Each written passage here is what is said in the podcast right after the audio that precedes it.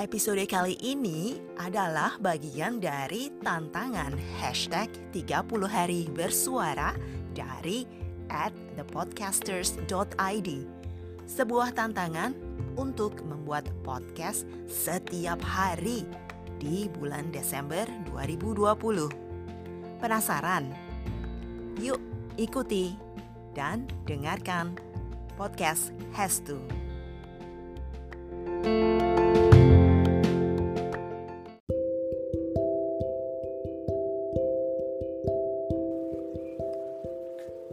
Tantangan minggu ini nih agak berat ya.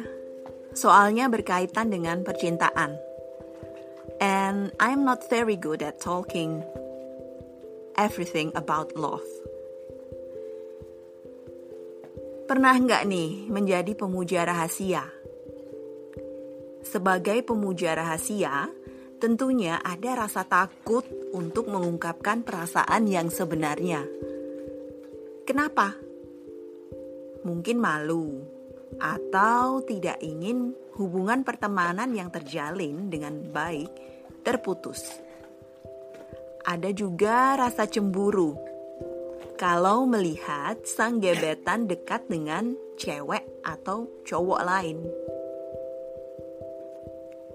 Kita pun rela ikut kegiatan yang sama demi dekat dengan si dia kemudian menjadi sedih dan kecewa saat dia jadian dengan yang lain. Alhasil, jadi galau deh. Ini ada hubungannya dengan bucin di episode sebelumnya ya. Jadi rela melakukan apa saja demi bisa menatap wajahnya.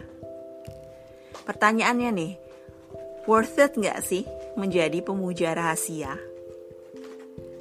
Untuk yang pede dengan diri sendiri, tentunya akan bilang, "No, it's not worth it."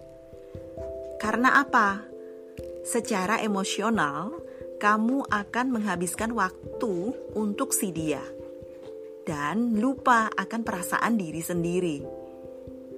And it's not healthy emotionally. Sementara ada hal yang lain yang bisa kamu bucinin bucin yang lebih bermanfaat untuk diri kita sendiri, seperti bucin dengan mimpi kamu. Untuk kamu, pemuja rahasia, yuk beranikan dirimu mengungkapkan perasaan yang sebenarnya.